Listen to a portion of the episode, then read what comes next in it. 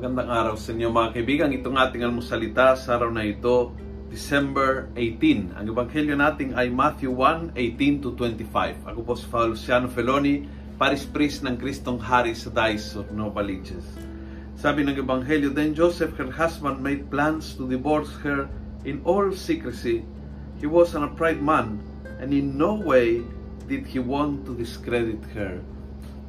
Siya ay righteous, siya ay uh, talagang matuwid. But hindi kailangan para maging matuwid siya, ipahiya si Maria. Hindi kailangan dalhin sa sa usapin ng, ng lahat ng tao, dalhin sa sa, sa korte kumbaga na that, that time was usapang bayan magtitipon ng bayan at ang bayan ang, ang mag-uusap at i-discuss kung paano maging buntis kung hindi siya ang ama. Imagine, that would have been a, a disgrace for Mama Mary.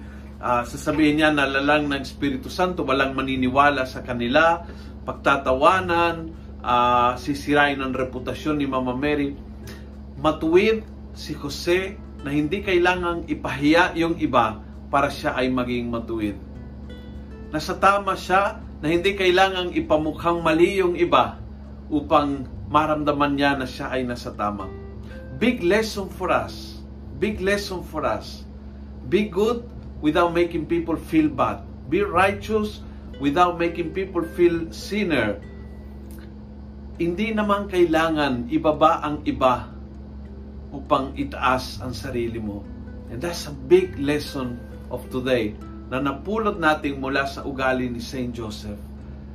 Kaya ho, ang lalaking ito, ang tawag ng Biblia is isang tunay na Israelitang matuwid. Isang lalaking matuwid si San Jose. Sana maging tulad niya tayo na hindi ho kailangan para tayo ay maging mabuti o nasa tama o mapatunayang na right, hindi naman kailangan i-drag ang, ang mga tao at ipakita na sila ay mali, sila ay nakamali, sila ay uh, makasalanan. For us to be righteous, we don't need to bring anyone down. Kung nagustuhan mo ang video ito, please pass it on. Punuin natin ng good news ang social media. Gawin natin viral, araw-araw ang salita ng Diyos. God bless.